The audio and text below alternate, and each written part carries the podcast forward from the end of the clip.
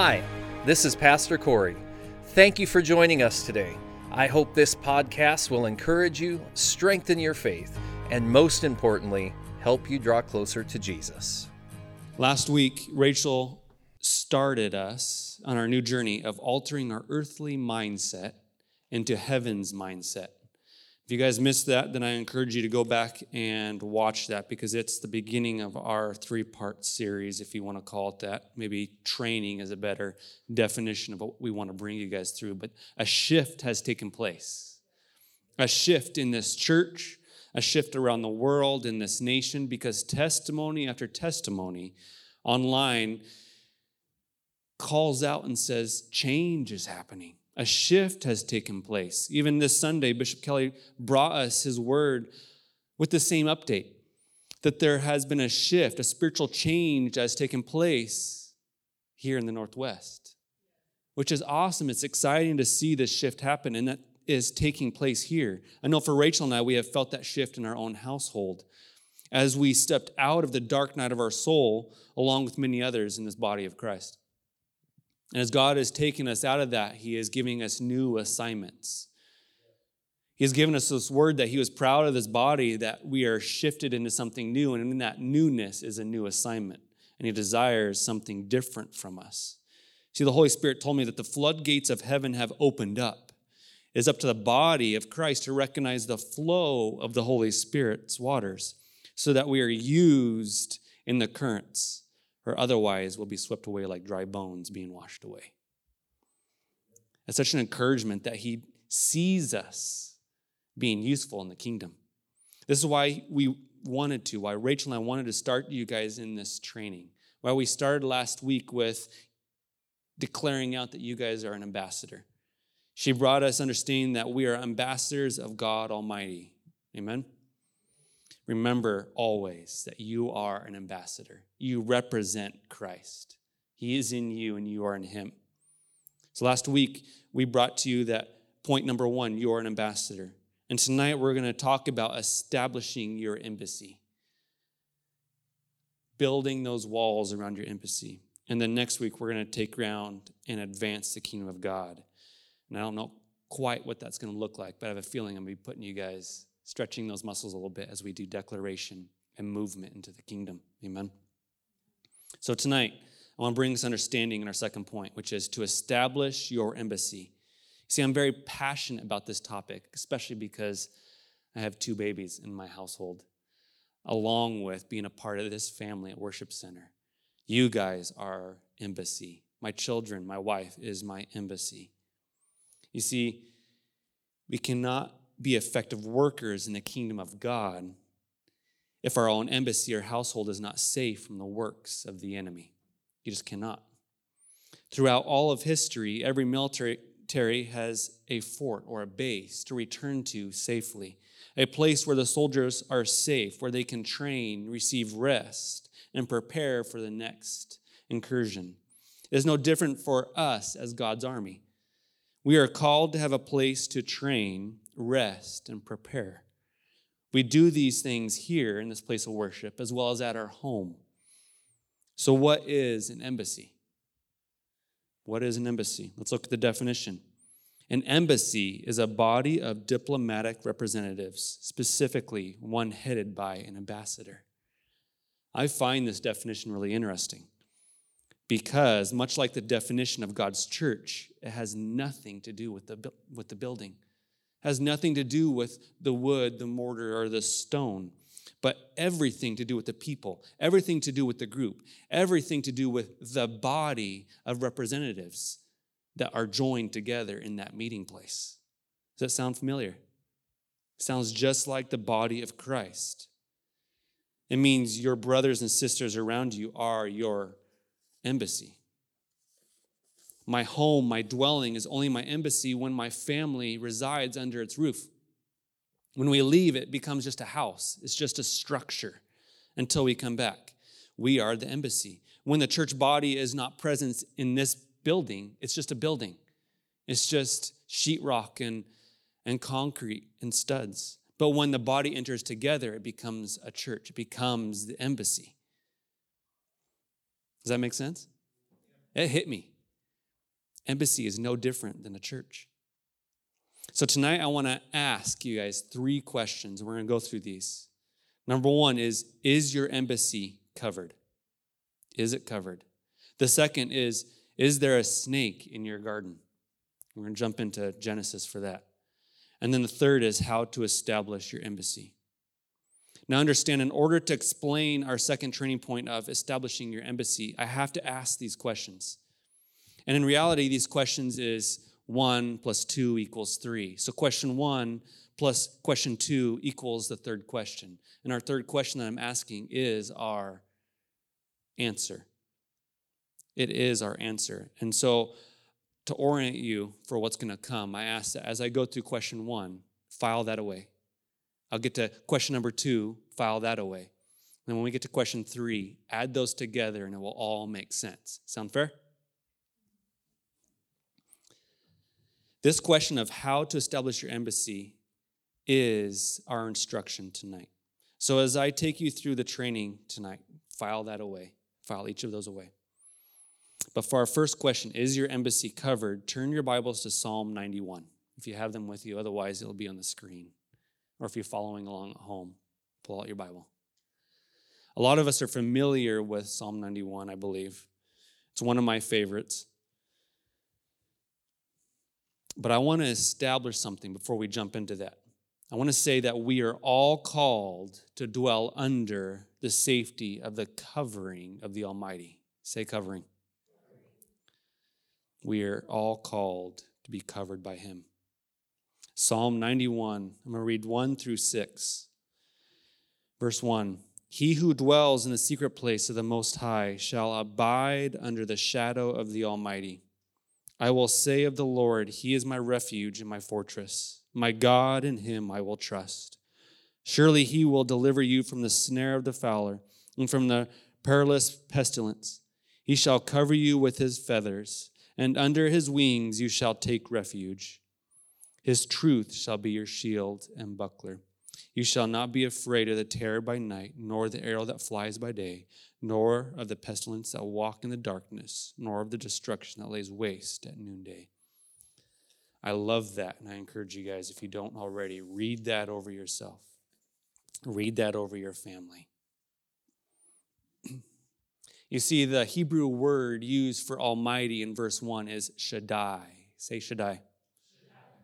Which carries many dramatic meanings. I found this interesting. It can mean God of the mountain, God the destroyer of enemies, God the self sufficient one, God the nurturer of babies. I love that. And then, of course, God the Almighty, which is why it says Almighty. But we need to understand something, so listen close. Our God desires for us to remain, abide, and lodge under the protective shadow of his presence. God desires God does not desire for us to live without his protection or run this race unpracticed or to do or to face battle alone. We are not designed to do it alone. We are beings designed to be tied together in one body. We're beings designed to be underneath his wing as we battle. You see, we don't leave the shadow of his presence to go do battle. We do battle under his presence, we do battle in the presence of the Almighty. That is his desire. His desire is for his bride to live life under the protection of his covering or his protective government. Remember that covering and protective government. We're going to get into this. But always remember, God is your covering. Whenever you leave your house, God is your covering. When you go to bed at night, God is your covering. When you pray for your loved ones, God is your covering. But how do we keep this covering up over our head? How are we supposed to abide under his covering without wandering out from underneath it? All of us often wander around out from underneath his covering. I know I do. Let's continue in this psalm to find out. Look at verse 2, if we can pull that back up again. And without diving too deep or getting off track with this, I want to highlight this revelation as we read this. It says, I say of the Lord, He is my refuge and my fortress, my God, in Him I will trust. In this verse, you see that God is given two different names Lord, which is capitalized, and my God. Why? Why wouldn't the author just say God twice? You see, whenever we see in the Old Testament where God is used, capital G, little o, little d, it usually is a rendering of the general Hebrew meaning God or Elohim. You see, Elohim is plural in Hebrew. It means deity or three in one. It is the triune God, the Spirit, the Father, the Son. It is all of them, it is plural. Whenever we see capital, the capitalized letters of Lord,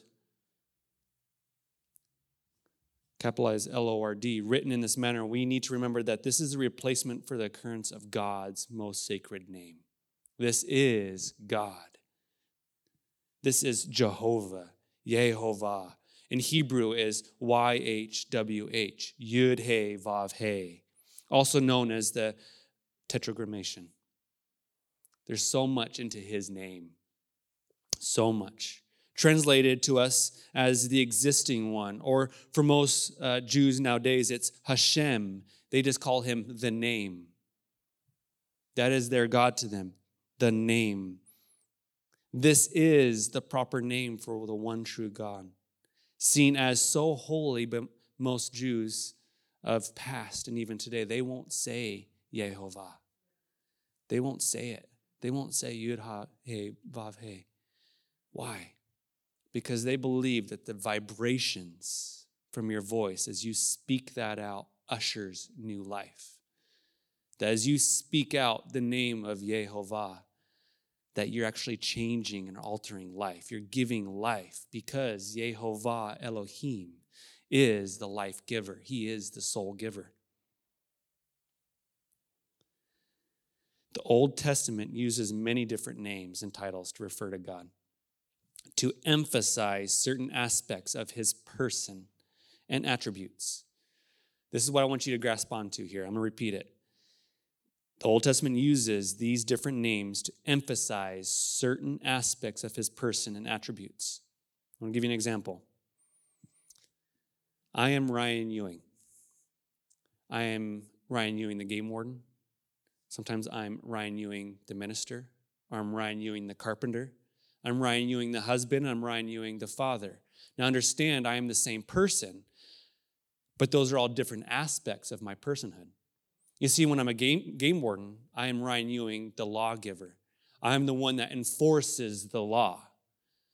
But when I am Ryan Ewing, the father husband, I'm the one that is called to show love and administer love. When I'm Ryan Ewing, the minister, I am here to teach, a shepherd to preach. You see, I'm still the same person, but in each of those aspects, I am doing a different role, I'm doing a different job. Does that make sense? So when you have Elohim, that is the triune God. But when it is taken into Yehovah Elohim, you have to understand now it is God the lawgiver, God the one who is the judge, God who is specific in his name, is now speaking about a certain aspect of Elohim. Are you guys following? But I don't want to get stuck on the different names of God. That is not my point for tonight, okay? So don't get sidetracked with that. I'm telling myself that mo- mostly. But understand that I want you to grasp that there's different aspects of who God is, especially when we are understanding his government and his covering. There's those words again government and covering. Because when we see government and covering, Yehovah Elohim is involved, especially when you're looking at Psalm 91. You see, God's name in, in this psalm is capitalized L O R D. It refers to the government or doctrine, the law and nature of God Almighty, his doctrine of sow and harvest. Doctrine of sow and harvest. It just which is described by Jesus in so many of his different parables. Whenever we would read, the kingdom of God is like, and then Jesus goes in to tell a parable, out, parable about sowing and harvesting. He's actually describing the doctrine of the kingdom of God. Just like it says in Mark chapter 4, in verses 2 and 3, Jesus says, and he taught, er, it says, and he taught them many things by parables, and said unto them in his doctrine, Hearken, behold, there went out a sower to sow. You see, Yehovah Elohim is the government of the Godhead. Yehovah is the government of Elohim. And so when he speaks out, he is speaking out in the language of sow and harvest. Are you guys following? This was described to us by Jesus so many times. I don't have time to go through it tonight, but every time you go through those parables, look at that. But I want you to understand something. When it refers to the kingdom of God, that is his government. This is different from the kingdom of heaven. You see, that is God's home. So he always says, the kingdom of God is like sow and harvest. He's describing the government of God. It refers to Lord God, Yehovah Elohim, who sits on the mercy seat in the courtroom of heaven at the top of Jacob's ladder. This is why Satan was able to enter into his presence to bring something against Job. Well, he didn't go into heaven, he was kicked out of heaven. No, he was entered before Yehovah Elohim, the God of government. That's for a different sermon. The usage of Lord and God in the New Testament helps us explain this a little bit better because Greek is closer to our language, is it? Almost universally, God is translated is the translation of theos, the general Greek word for deity. Does that help you guys? God, Elohim, the three in one is deity. And Lord is a translation of kuros, the general Greek word for a master. You see, master is someone that's a head of a household. Master is someone who is a head of an estate, someone that dictates the law that takes place over a manor. That is what a master does. Listen close, church. The answer, the answer for is your embassy covered is this. If we sow under this law of sow and harvest, if we sow peace faith, hope, and love with understanding of who we are through Christ, then we are promised through Psalm 91 that he will remain that we will remain under the protection of his presence, the presence of Lord Almighty, abiding under the shadow of his uh, under the shadow of him in accordance to his government. This is telling us that by sowing these things which under the law laid out by the Lord, he will be, we will be protected. We reap what we sow. But if we sow fear, anger, and curses, greed, then we will not dwell in the secret place of the Most High God. If we sow such things, then we harvest destruction. That is what his government means. Do you understand? We always harvest what we sow, whether good or bad. This is the doctrine of the kingdom of God, according to Jesus. This is even in the context of generations and generational curses. That's why it's so important to understand that when we declare and we cancel generational curses, that we're actually breaking off from what was judged over our forefathers before us. So we always have to break off what those fathers were judged over in the sow and harvest. And if you feel led by that, come talk to us afterwards. That's why declaration is so important. By standing within the doctrine of Jehovah, sow and harvest, you remain in the kingdom of God. Not the kingdom of heaven, but the kingdom of God. Remember, Jesus always started his parables with describing planting and harvesting with what is the kingdom of God like? And to what shall I compare it? He always started it with that. You see, this revelation to me unlocks the true principle behind what makes Psalm 91 a promise. See, before I always understood that Psalm 91 was a promise, but I didn't know why. Because that promise falls underneath God's government. his government of sow and harvest. So when we read verse 2, and it says, I will say of the Lord, He is my refuge and my fortress, my God, in Him I will trust. It is saying that the doctrine of Yehovah, of sow and harvest, which is the kingdom of God according to Jesus, is our refuge and our fortress. He's saying if you stay in this, it will become your refuge and your fortress. It becomes your covering. This is how your embassy is covered. When you stay in this principle, this doctrine that Jesus laid out for us, you are covered, you're protected according to Psalm 91. I hope that ties in for you guys. Abide under this principle, and you will abide under the shadow of the wings of the Father forever. But this brings me to the second question Is there a snake in your garden? You see, I hope we all understand from the last question that in how we abide under the shadow of his presence, which situates us safely in our embassy. But it doesn't mean that we should ever become lazy. It doesn't mean that we should ever let our guard down. We might think that what, we, what we're sowing and harvesting is faith, peace, hope, and love. But that doesn't mean just sit there. We have to be aware that there can still come attack. An embassy is a place of defense and order, not of comfort and ignorance. He never calls us into a place of ignorance. Our embassy has to be a place that defends against the devices of the devil. Say devices. Devices is the snake in the garden. The snake was Satan's device. See, in the garden, Satan used the snake to get at Adam and Eve. Satan used the snake as a device to attack Adam and Eve.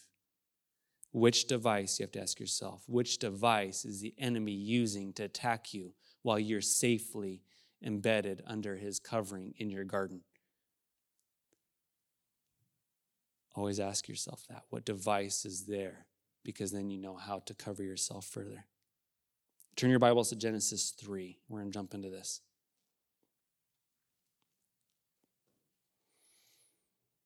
Genesis 3, verse 1.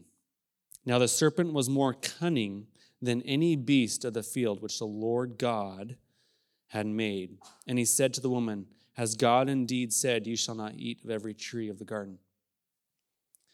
Okay, before I go any further into this point, what did we just cover about understanding Lord God? That He is the life giver, He is the government. But before that, we have I want to back up. Before we go any further in understanding of who the serpent was and how we are to protect ourselves and our embassies, we first need to understand what the soul is. You see, we have a soul, God has a soul. And according to Genesis, many creatures have souls.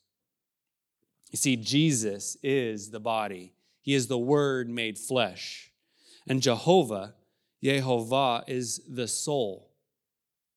Jehovah is the soul. And Ruach HaKodesh is the Holy Spirit. He is a triune God, body, soul, spirit, just as we are triune beings, body, soul, spirit. You see, oftentimes we just think it's Father, Son, and Holy Spirit. Yeah, we understand it's three in one. But do you understand that Yehovah is the soul of God? The Holy Spirit is a spirit, and Jesus is the body, the Word made flesh. It is not by accident that we have a body, a soul, and a spirit. We are mirrored copies of Elohim. I think it's beautiful. Now, through this understanding, the Bible says Adam was created by Yehovah Elohim. You see, all of chapter one only uses Elohim. But then in chapter 2, we see a shift. We see a shift into where it is using Yehovah Elohim, Lord God. So when you look at Genesis chapter 2, verse 7, it says, And the Lord God formed man of the dust of the ground and breathed, breathed into his nostril the breath of life, and man became a living being. You see, Yehovah is soul. He is the spark the government of Elohim, breathed life into Adam's nostrils. This is where we see the shift from God to Lord God, from Elohim to Yehovah Elohim, the life giver, the soul giver. Jehovah God is the spark. He is the life giver. Yud is the spark. Now, understanding this, let's jump back to chapter 3, verse 1. Now, the serpent was more cunning than any beast in the field which the Lord God had made. What did we just learn? Yehovah Elohim breathed life. He is the life giver into the nostrils of Adam. He breathed the government and understanding into the heart of man. Well, this is saying that Lord God created the serpent. The soul giver, the spark, the government also breathed life into the serpent. Are you guys tracking? We have to understand that the soul giver gave man soul, gave the serpent soul. This has a point. See, some creatures made by God have souls, they have their own language, and the serpent was one of them. And of the beasts of the field, the Bible says he is the most cunning. Now, I'm going to be blunt. The serpent in the garden was not Satan. He was not Satan. But a deceived creature, a device deceived by Satan to gain access to Adam and Eve. The serpent was God's creature with the soul, deceived by Satan and used by the devil. This is why God cursed the serpent.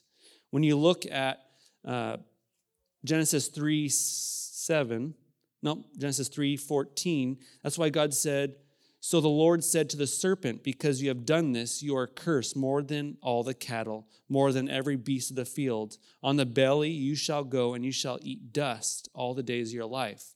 He is not speaking to Satan in that time, he's speaking to the serpent. You see, this creature had a will of its own, and sadly, it chose to be deceived by the devil. Now, understand when I back up a little bit, Jehovah Elohim is the government of God. He is the government giver, which means when he, like I said earlier, when he breathed into Adam, and as Jesus says, the words of the Lord are written on our hearts. That means the, the law was written on the heart of that serpent. And still, he went against God's government and chose to side with the devil and deceive Adam and Eve. That's an act of will. Again, don't get into the weeds about talking about creatures versus man. I'm, that's not my point. But my point is coming here that Adam had to use a device to get at Adam and Eve. So ask yourself what devices is the devil using in your own life to get at you? You're under the covering of Jehovah Elohim. You're under his protection according to Psalm 91. But ask yourself is there still devices that the enemy is using to get at you? Is that device anger? Is that device maybe being annoyed? Is that device being, it could be anything. But ask yourself, is that an access for the enemy to get in, to start whispering?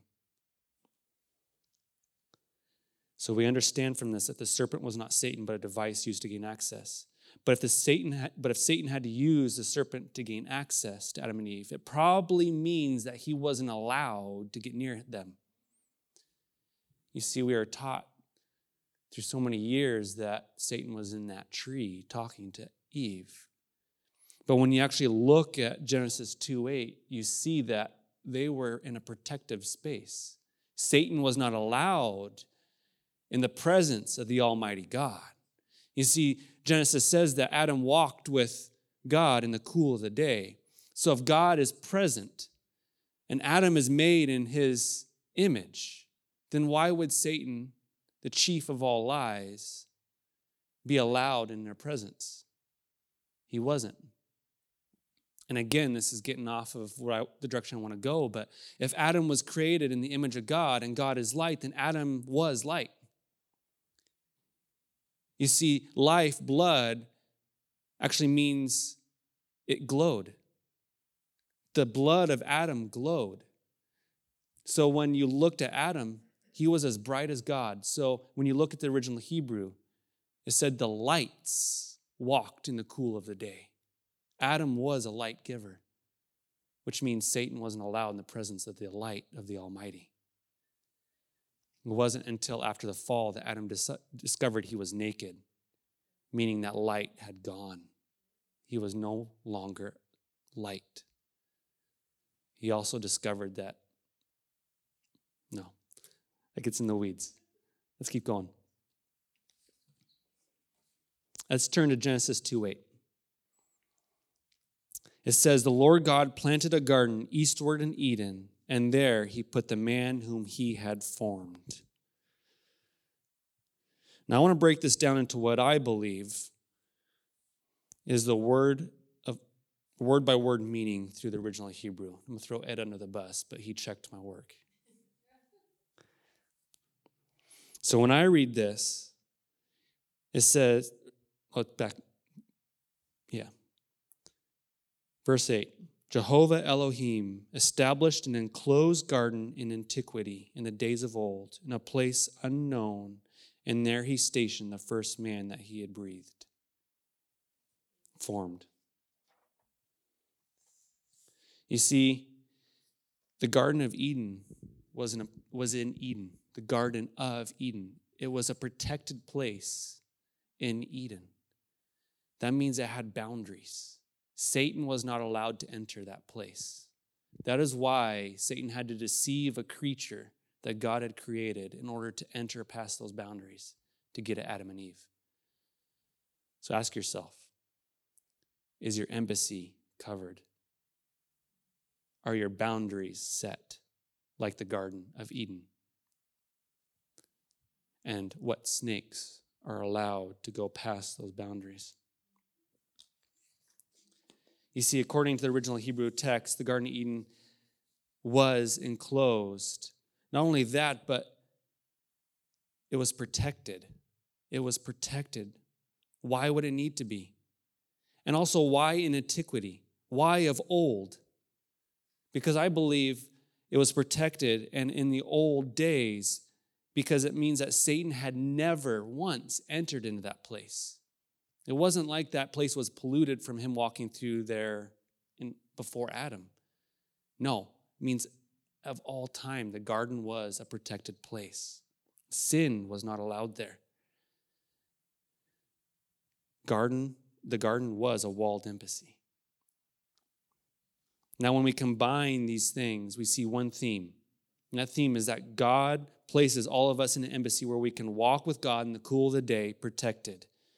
We are all given an embassy, safe from the grasp of Satan.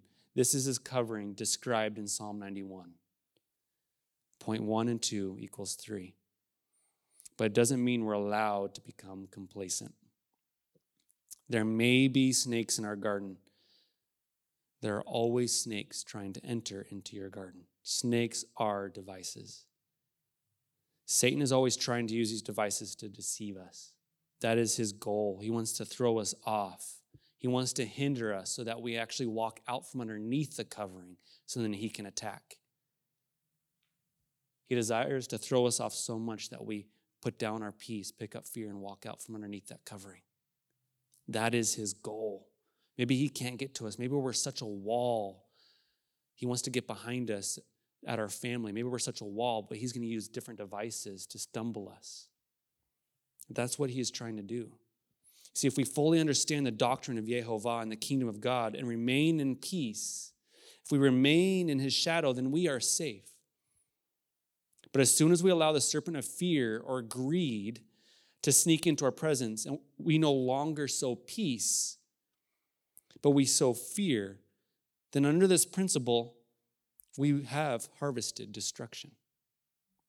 Do not trade in your peace for fear because then you are no longer covered under the shadow of his wing.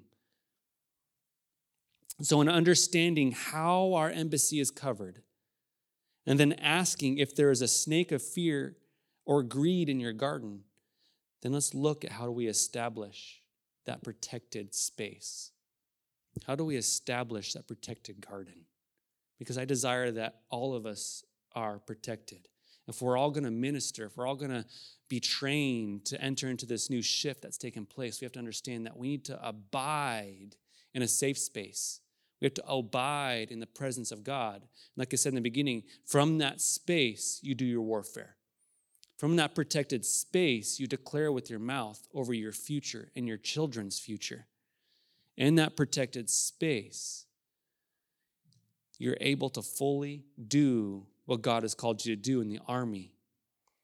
Otherwise, you are just floundering by yourself, attacked on all sides. That's what Psalm 91 is saying. It's an encouragement. It's saying, don't do this alone. Don't do it alone. Make sense?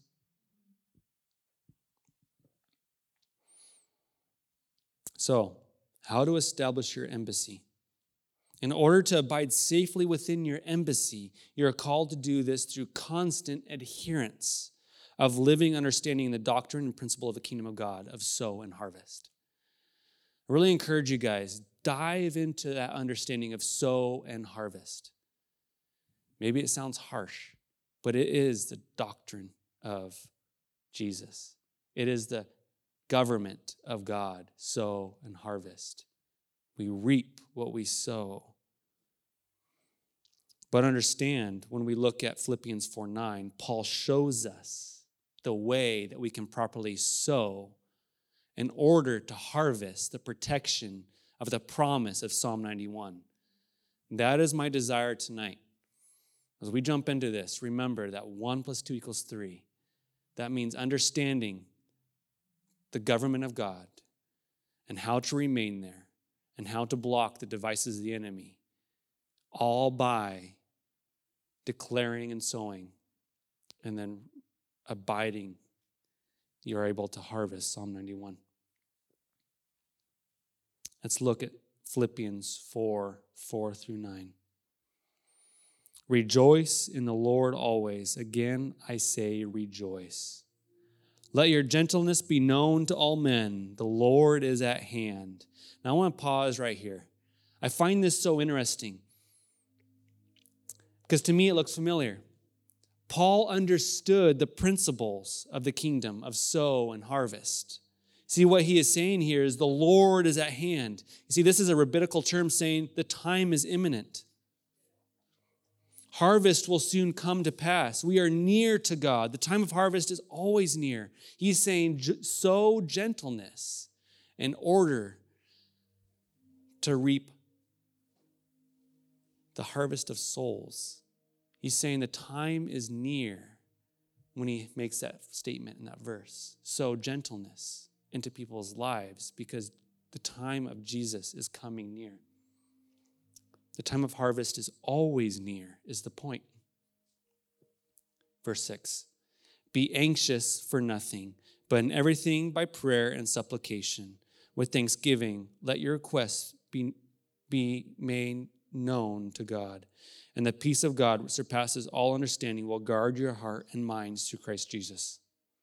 Verse 8 Finally, brethren, whatever things are true, whatever things are noble, whatever things are just, whatever things are pure, whatever things are lovely, whatever things are of good report, and if there is any virtue and if there is anything praiseworthy, meditate on these things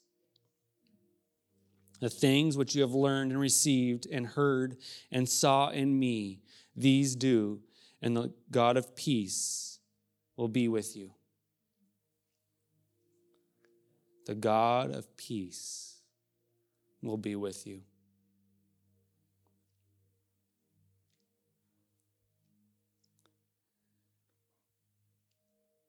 Meditate on that. The God of peace will be with you. Elohim will be with you.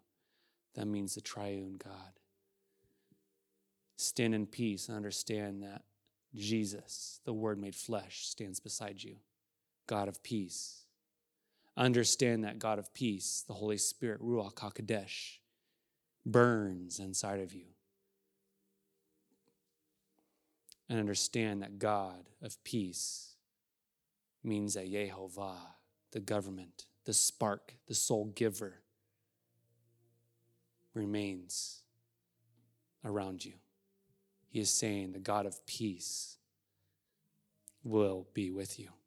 This church, this is how you are expected to abide in the presence of the Almighty.